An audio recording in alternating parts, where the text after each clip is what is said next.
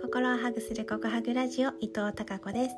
今日もお聞きいただきありがとうございます。え今日は8月5日夜の10時になろうとしています。もしかしたら今虫の声聞こえてますかね？入ってないかな？えーと、窓を開けながら録音をしていてしています。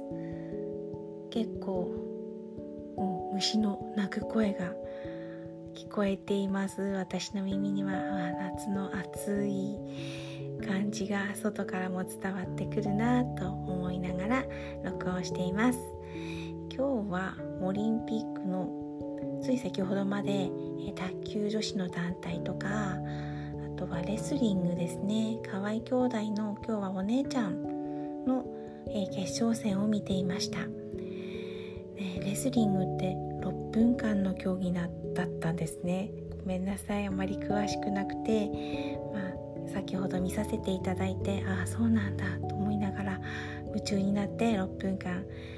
えー、応援していました。6分と言っても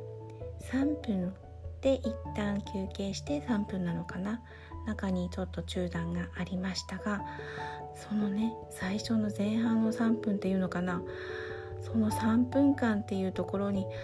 ああここハグラジオは3分をめどに録音しているのでこの喋っている長さくらいのところに何だろう全集中して4年もう今回は5年間の全てをこの時間にかけてるんだって思ったらうーんすごいなんか別の意味で感慨深さがありました。まあでも本当にあの兄弟揃って見事銀メダルを取ることができてよかったなって思います、うん、やっぱりオリンピックは何だろう、うん、どの競技も感動がありますね。あのスケートボードの女子なんかあのなんだろう。うん本当にあれは多様性かなと思うくらい国を越えて一競技者としてねあのライバルというよりもちろんライバルなのかもしれませんがいい、えー、演技をしたら駆けつけてたたえてで悔し涙を流している選手には、えー、ハグし合って肩車してっていう